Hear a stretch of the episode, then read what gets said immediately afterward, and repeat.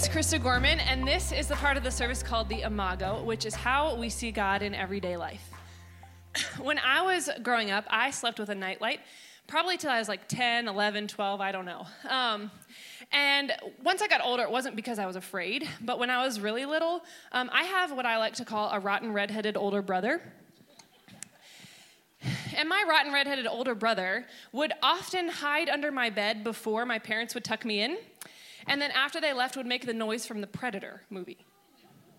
Um, and this, when I was a little bit older, we like legitimately had a sniper in the area. I grew up in Maryland, and there was like a sniper around D.C. and Northern Virginia. He followed me around with a laser pointer, convincing me that a sniper was after. So that's my rotten redheaded older brother. So when I was little, I had good reason to fear in my house. Um, he would hide in my closet, jump out, all these things. And so um, my nightlight was uh, a Christmas tree topper angel named Nellie. Um, and I loved Nellie. She was, she was beautiful. She had this nice, warm, soft glow. But every Christmas, she had to leave my room and go on top of the tree. And instead of letting my room fall dark, I would string up Christmas lights all over my room. I had a canopy bed, so there were lights all around my canopy, up around my windows, all around my bookshelves. It was like daylight in my room. It was so bright from all these lights. But it brought me such peace and comfort and joy, knowing that I didn't have to face the darkness alone.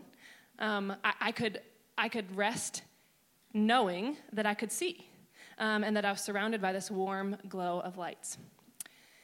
Now that I've gotten older, um, I've realized that there are, there's much more to be afraid of than a rotten, redheaded older brother. Um, and truthfully, the world is scary. Um, just turn on the news, you know that. Um, you see it in your families, in your neighbors, you see it in the people you love and care about, you see it across the world. Um, so I love Christmas time for lots of reasons, but I love, love, love Christmas lights because they still take me back to that childhood version of myself where I sat in my room meticulously stringing these lights up so that I felt safe.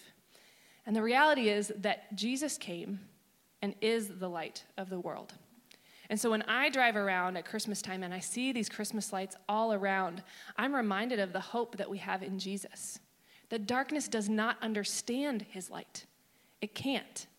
I, I like to, um, when, when I get afraid of the dark things in my life, I like to think about if you have a room full of light and a room in complete darkness next to each other, if you open the door between them, the light is going to spill over into the darkness because darkness cannot overtake light. It's physically impossible. And the same is true with the light of Christ. And so when I look around and see Christmas lights, I am reminded of the hope that Jesus came near, that he pierced the darkness by his presence in our world.